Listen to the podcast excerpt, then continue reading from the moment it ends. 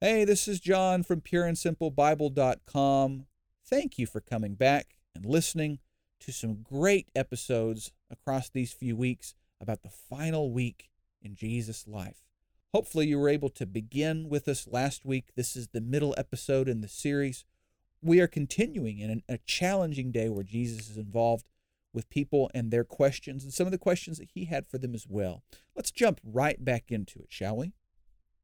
he kind of turns away from the, the question and answer session. Yeah. It's now time to let them know what's been wrong with them maybe for the past few generations. That's Or, right. you know, they're getting the brunt of maybe their fathers and forefathers. Yeah, Right? and what so- goes on there? So this day started back in the middle of if we just use Matthew, if we we start the middle of Matthew 21, there's been lots of questions, discussions, but now it seems that Jesus is done with the question portion of the day. Right. And in Matthew 23, he launches into what must be the most biting, rebuke filled sermon in the whole Bible. I can't think of one that is more critical than this, where Jesus eight times makes the statement, Woe unto you, scribes and Pharisees, hypocrites. Mm-hmm. And Jesus goes to expose what was at the heart of Pharisaic Judaism. What's a hypocrite? You're about to make a big point on that, Yeah. but let's pause just to ask, what's a hypocrite? Well, the the word can be defined as a sort of a play actor. Okay. And uh, Jesus, in his explanation of hypocrisy, goes to show that the problem with the Pharisees was that they had all of the outward appearances of righteousness and religion. They had Uh-huh. all of the show, they had all of the leaves. They're connecting it back to the fig tree. Yes, but none of the fruit. Uh huh. Okay. So, uh, what Jesus shows is that the purpose of the law Right. was not to create people who looked righteous, but to create people whose hearts had been transformed by the power of God. Right. We sometimes, I think, fail to see that purpose of the old law. We see the old law as a list of rules and regulations, a lot of ceremony, Mhm. uh, you know, uh, cleanliness, and all of these right. things, uh, clean and unclean. But really, the law was supposed to make people righteous Mm-hmm. and holy and merciful. Perhaps one of the most profound statements in all of Matthew 23 is when Jesus comments on the fact that they knew how to tithe. Right. Oh, they were expert tithers, down to even tithing of their spices. Uh huh. Uh-huh. But they failed to take on the weightier matters. And weightier doesn't mean more important, it means more difficult. right. So the, you you took all of the easy parts of the law and Uh-huh. you lived just those, the outward things. But what about justice and mercy Right. and righteousness? It's hard to live Right. those. And he says these you should have done without neglecting the others. Do both. Tithing is important. It's Right. part of the law of God. Uh huh. But don't you can't neglect these other things. Now his final public sermon after he's done with Yeah. these woes happens in the book of John. Yeah, so at the end of the woes, at the end of Matthew 23, Jesus begins to weep. He, he breaks down. Right. And he makes that statement, Oh, Jerusalem, Jerusalem, how long I've desired to gather you to myself as a hen gathers her chicks, but you weren't willing. Your Yep. house has left you desolate. Yep. And so he is he's foreshadowing something he'll talk more about in Matthew 24.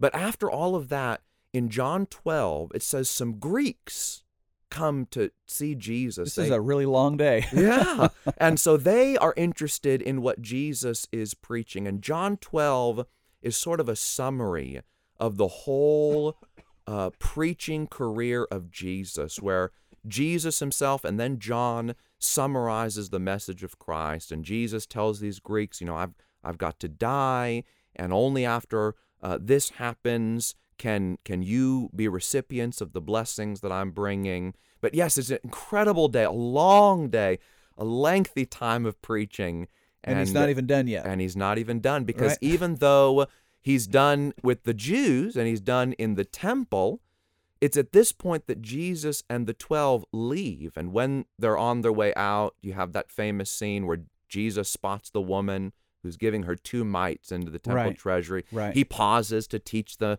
disciples about that. But then he and the 12 leave the temple confines and they climb up the Mount of Olives.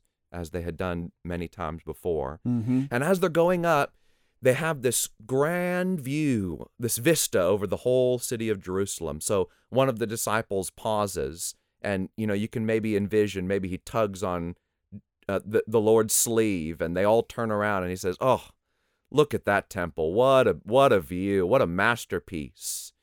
And Jesus says, uh, "Yeah, you see that building right there."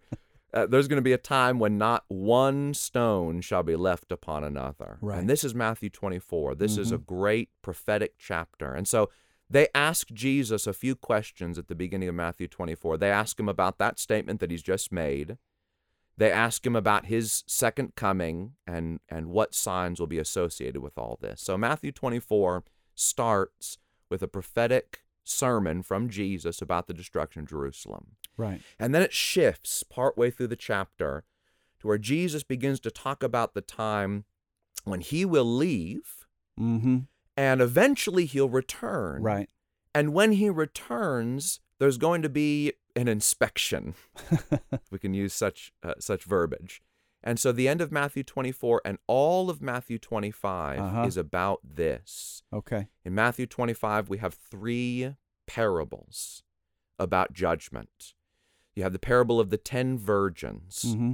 where some will be wise and some will be foolish. You have the parable of the talents, Right. where some will be hardworking and some will be lazy. And then you have the parable of the sheep and the goats, where Jesus says, I'm going to divide everybody into one of these two camps. Now, I don't think this is talking about believers and unbelievers. Jesus is done with the unbelievers, he finished with them in Matthew 23. Right. This is about Christians. And we know that for several reasons. Of course, the context, but also the standard of judgment for the sheep and the goats is not uh, that the sheep were all baptized and the goats were not, Right. or the sheep worshiped scripturally and the goats did not. It's that the sheep saw their brethren in need and did something to help them, and the goats saw their brethren in need and neglected them. So you have these three parables in Matthew 25, which are all about Christians. Right. Some Christians are wise, some are foolish. Mhm. Some are hardworking, some are lazy. Mhm. Some are benevolent, and some ignore the needs of their brethren. Inc- this incredible sermon, all about what Jesus will find when he returns. So you start partway, if we just use Matthew's gospel as the chronology, partway through Matthew 21, all the way to the end of Matthew 25. Wow. This is all the same day. And you can imagine Jesus now, after starting early in the morning, up on the Mount of Olives. Uh-huh. Maybe the sun is setting. They're looking at the temple. And Jesus takes this opportunity with the 12 to teach them about his return Mm-hmm. and that what he finds among his own, among his servants when he returns, is going to be what makes the difference in eternity. Now, this exhausting day, I mean, Yes. I it's hard for me to say I can relate to it because I can't. As a preacher, I have spent days where I've got up really early. I have had Bible studies and traveling and I'm, you know, out all morning and then come back late at night. I've had times like that. yeah. That's really as close as I want to say I can get because I imagine that Jesus is spent Yeah. in ways that I might not understand. But uh J- just a comment about that. It's I, I think that's an important point because uh, we have to remember the times when the Gospels remind us of the humanity of Jesus. mhm, When he's sleeping on a boat in the middle of a storm Right. because he's exhausted from another day of preaching. mhm. And here we have that as well because uh, Tuesday, this this ends the, the lengthy day of Tuesday, but on Wednesday, we see no activity from the Lord. That's where I was going to go next. It's a very short day. Yeah, You think seems, that's related? He seems to take. I think he takes a day of rest. Honestly, I think that's what we find. Now, that doesn't mean nothing is happening on this day, but I think Jesus needs a day off, and he takes this as an opportunity to rest before things really start to ramp up. The final work begins. Yeah. begins. Now, there is some activity on Wednesday. The chronology is a little bit difficult here, but it seems that uh, what we have is that uh, this is the day when, while the disciples and the Lord are resting in Bethany, Judas returns to Jerusalem. And this is the day when Judas goes to meet uh, with the leadership of the Jews Mm-hmm. so that they can hatch their scheme uh, of delivering Jesus into their hands. And when you read uh, the beginning of um, uh, uh, Matthew 20, uh, 25, Right. um, excuse me, Matthew 26, Matthew 25, we just discussed, Matthew 26. Okay. It says there that the uh, leaders of the Jews had decided they had to stop Jesus. Mm.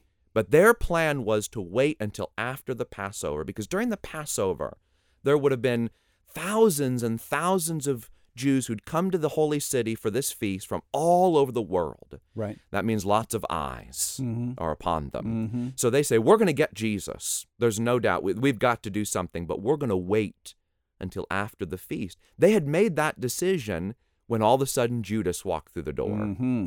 And Judas makes this proposal. He says, You want Jesus, and I know you want him in secrecy. You don't want to cause a scene. I can do that for you. I can deliver Jesus to you in private, in secrecy, under the cover of darkness when no one will be around. Yeah. And they say, he says, uh, he essentially says, What will you give me for that? And they say, I've, We've got 30 pieces of silver for that.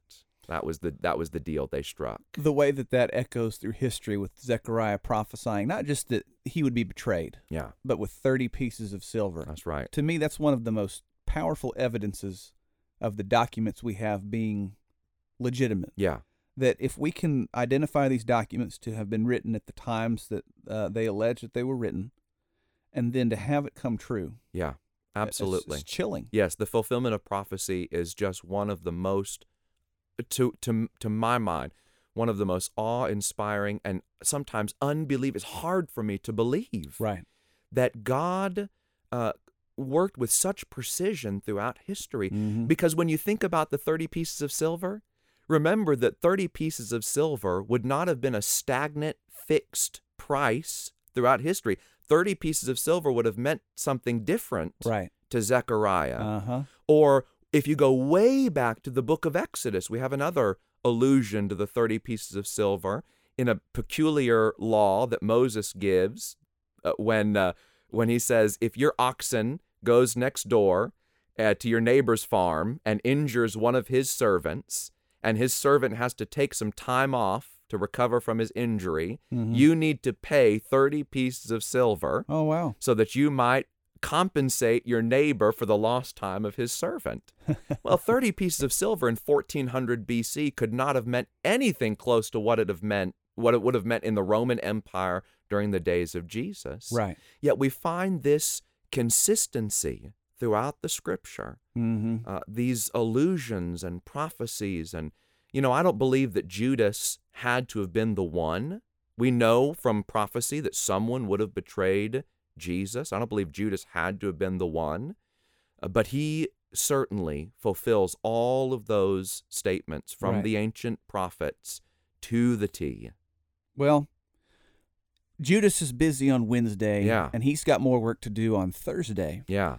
But now Jesus comes back into the picture, and his disciples on Thursday. Help help us understand as he begins this final work what's going on on Thursday. Yeah. Oh, there's there's just of course so much more than we could probably even hope to discuss in this time. But Thursday begins when Jesus commissions two of his disciples, Peter and John, to go find a place or make ready a place for them to observe the Passover meal together. The Passover was observed on the 14th day of the Jewish January, which Okay. is the month of Nisan Okay. uh, and uh, that would have been this Thursday. So it's sort of like the Fourth of July in American holiday culture. Okay. It doesn't always happen on the first day of a week or the last day of a week. Right. It's a fixed date. Right. And so the Passover was a fixed date. It could happen any day during the week. On this particular year, it happened on a Thursday. Okay. So the law of Moses stipulated that when the sun goes down on this day, uh, you're to gather in a household, as we know from Exodus 12 and Right. subsequent passages, Right. and observe the Passover feast with a group of people. So a, it's a special time, that's right. but the disciples are squabbling pretty quick Yes. right off the bat. So after Peter and John make make all the provisions and preparations, and Jesus and the disciples gather in the upper room, it seems that a fight breaks out almost immediately. Uh, and I think probably the contention was who gets to sit next to Jesus during the feast. Sounds like children. Yes, yes. who want to who want to be close to mommy and daddy, or who their best friend at the at the table. Right. They are fighting, and, and this was a, a symbolic position of preeminence. Who gets to sit at the right and left hand of Jesus? Mhm. So they are all going to recline at this table to eat together, and they want to be they all want to be closest to Jesus. And and you can just imagine the scene while they're bickering and arguing about why they should be the one to sit next to Jesus, maybe without even saying a word. The Lord goes over to the corner and he finds a bucket of water and a towel Right. and he ties it around his waist and he goes over to probably whoever was closest to him at that moment and he stoops down and he begins to wash the disciples' feet. This is only recorded in John 13. I bet it got quiet real quick. I guarantee it. I guarantee every eye in that room shot over to Jesus and thought, what is he doing? mm-hmm. And Jesus goes through this whole process where he's washing the feet of the disciples, of course, to teach them this powerful lesson that they so often had missed Right. during the last three years of his ministry about Right. The importance of servitude Mm-hmm. and humility. At one Mhm. point, he comes to Peter, and Peter says, No, no, no, no, no, no. You're not going to wash my feet. I, I think, in one sense, this was noble of Peter because he recognized who Jesus was. I mean, Right. he had made that confession You are the Christ, the Son of the living God. Right. But Jesus says, No, it has to be done. If it's not done, uh, then you can't have any part with me. And another incredible thing that happens during all this is to think about the fact that Jesus would have washed the feet of Judas. Wow. And he makes a statement while he's washing Peter's feet that one of you is not clean. Mm. An allusion certainly to what Judas had just done the day before. So he Jesus knows. Right. Yet still he washes the feet of Judas. So finally, Jesus settles this whole matter of who gets to sit next to him. They all sit down and they begin the process of eating the roast lamb, the unleavened bread, and the bitter herbs, which was the three essential elements of the Passover Right. feast. And as they're eating, you know, different conversations maybe are happening around the table. Mm-hmm. Jesus makes this bombshell announcement Right. when he says, One of you will betray me. I got. I bet it got quiet again real quick. well, it did for a moment as people were listening to his words, but then people started asking, Uh huh. Lord, am I I? the one? Is it I? and what's so fascinating about this is that the response from the 12 was not, oh, yeah, it's Judas. We've known this guy's been shady for years. He's been wearing black clothes. Yes, yes, it's got to be this guy. Look at look at that face. Yeah. he's got the face of a traitor. No, none of that. Right. Not only did they not suspect Judas, they thought it might be themselves. They, each individual disciple thought, "Is Right. am I the one?" Right. And Judas in the uh, uh, Jesus rather in the clamor of all of this, as you can imagine, all of them shouting, uh, "Is it me? Is it me?" They're they're worried. Jesus makes the statement that evidently, evidently only John hears because only John records it. Okay. He says, It's going to be the one who dips with me in the dish. And John records how Jesus takes the piece of bread, he dips it in the mixture of unleavened bread, and he hands it to, the old King James says, he hands the sop. He hands that bread to Judas. And Judas says, Is it, it am I the one? Is it me? And Jesus says, You know, go, whatever you're going to do, go and do it quickly. Mm. And again, nobody notices that because Right. when Judas gets up to leave, they think, oh, Judas is making a grocery run, Right. or Judas is going to make a charitable donation in honor of the festival. That's amazing. They have no idea Mhm. that it's Judas. So he leaves. And at this, in, at this point in the feast, that Jesus does something that was not typical of the Passover meal. He takes a, a piece of unleavened bread that had not been touched during the dinner, Right. and he makes this incredible statement when he says, This is my body. Mm-hmm. Uh, and he implores them to all partake of this loaf in commemoration of his death. So they pass around the loaf, and each of them eats from it. And, and then he takes a cup of grape juice, fruit of the vine, And he makes another incredible statement. He says, This cup is the new covenant in my blood, which is given for you. Mm. And he blesses it and he drinks and passes that cup around and they all drink from it. Now, this was not part of the Passover. And, and they immediately would have recognized this is something different. Right. This is something new. And at the end of all of this, the Bible says that they sing a hymn Mm. together. They probably sang one of the Passover psalms, a collection of psalms that were typical to sing during this time of year, most of which were highly messianic. Right. And at the conclusion of their time together, uh, the Bible says that they, they leave and they go to the Mount of Olives. Now, you have to put a few pieces together to make the chronology work here. So Judas left and he went to find his co conspirators. Right. They didn't have Twitter back then. so it would have taken them a little time to gather their posse. Okay. So they've got to call some people together, the chief priests and Right. the elders. Right. They they go to Pilate to secure some troops, Right. which means Pilate is in on all this already. He he kind of knows a little bit of what's going on. And they send their uh, entourage, their their large mass of people to the house with Judas at the lead. But by the time this is now this is a little speculation on my t- my part. By the time they get to the house and knock through the door and go upstairs, Jesus and the 11 are gone. Right. So Judas says, "Don't panic. I know where they might have gone." And Mhm. and it's at this point that Judas leads them out. So Jesus has a little bit of a head start. And this is a, a part of John's gospel that's very important. Okay. This is John uh, 13, 14, 15, 16, and 17. Five chapters. Yes, where Jesus and the, the 11 are making their way to Gethsemane. Okay. And as they're on the way, Jesus is teaching them about the fact that he's going to leave, but they shouldn't let that trouble them. So you have Right. the famous statement in John 14 let not your Mhm. heart be troubled. You Right. believe in God, believe Right. also in me, so on and so forth. Jesus has told them he has to go. He has to go to fulfill his mission. Uh-huh. He has to go to prepare a place for them. Right.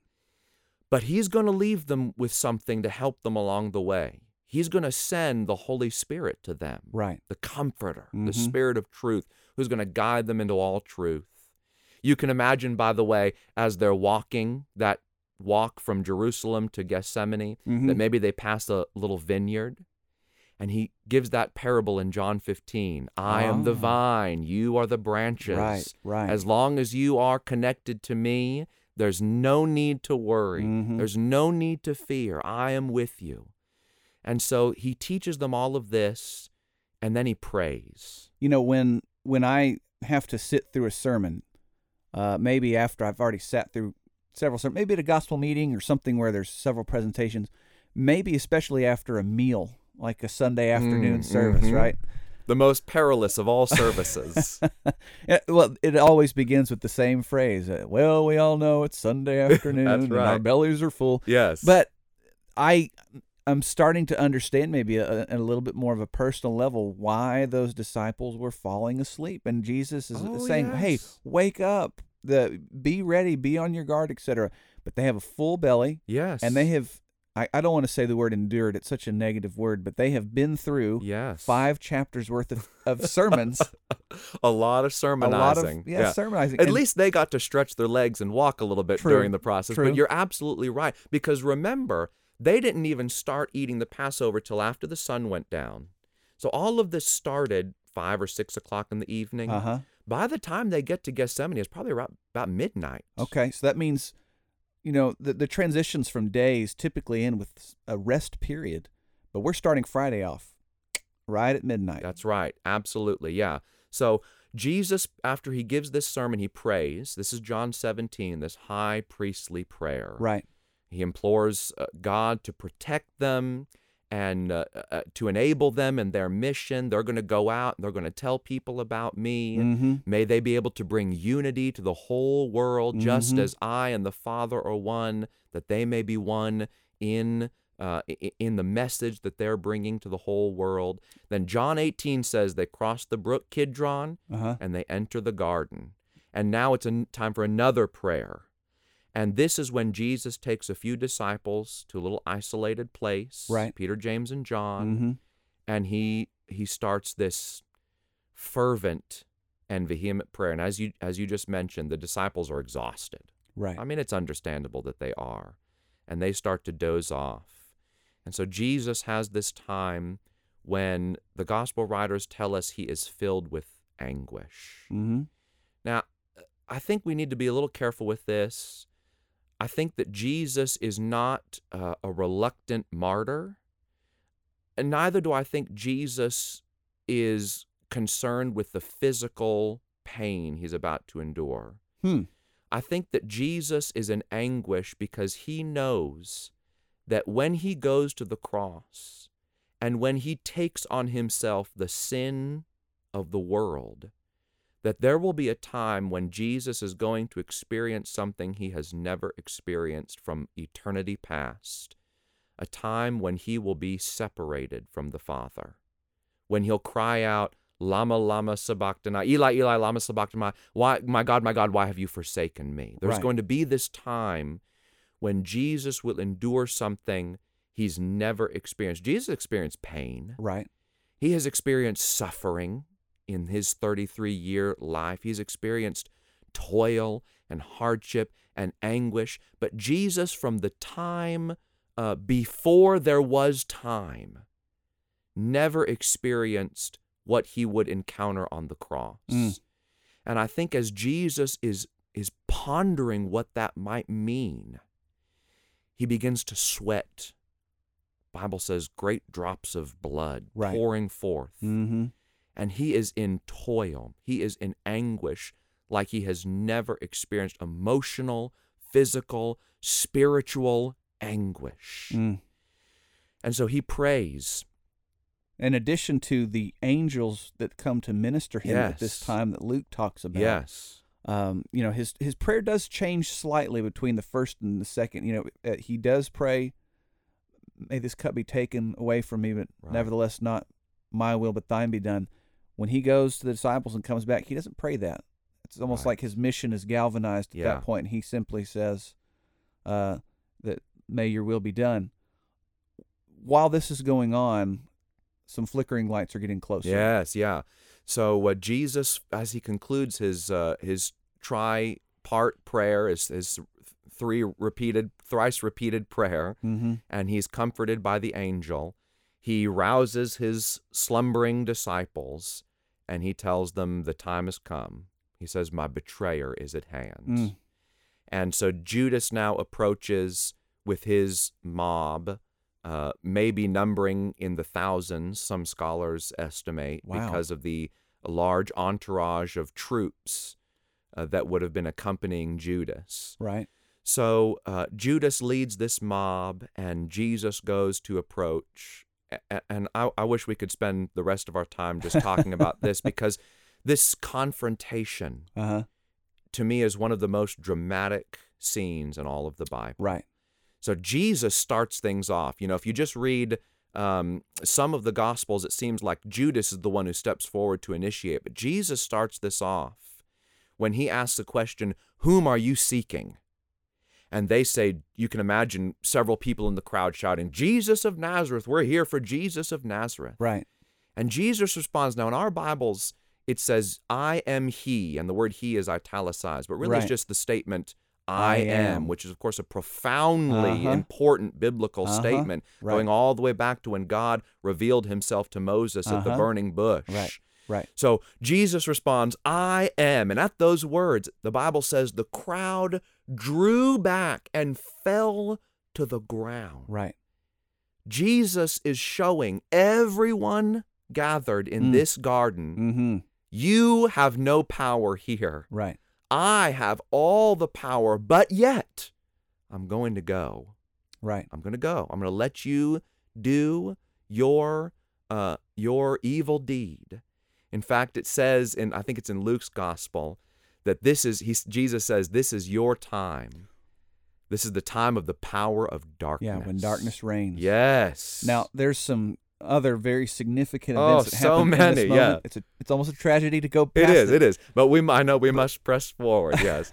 So in the in cinematic versions of what happens next. yeah, so he just goes to trial. that's right. But in so the in the Bible, there's actually six trials. six different trials. So, So- Jesus allows the mob to arrest him. The disciples flee. They forsake him and flee. Matthew's gospel says. Well, we're going to pause right there, and I invite you to come back next week as we wrap up this very, very inspiring conversation about the final week of Jesus' life. Thank you, Shahe, for joining me so far, and I look forward to wrapping it up with you again next week. Until then, consider going to the website, www.pureandsimplebible.com, and check out the resources that are there for you to use high quality Christian resources downloadable for free. I'd love for them to be helpful to you in your personal ministries, however, you can use them. Until then, this is Jonathan Edwards. Always remember, God loves you very much, and I do too. Lord willing, see you soon.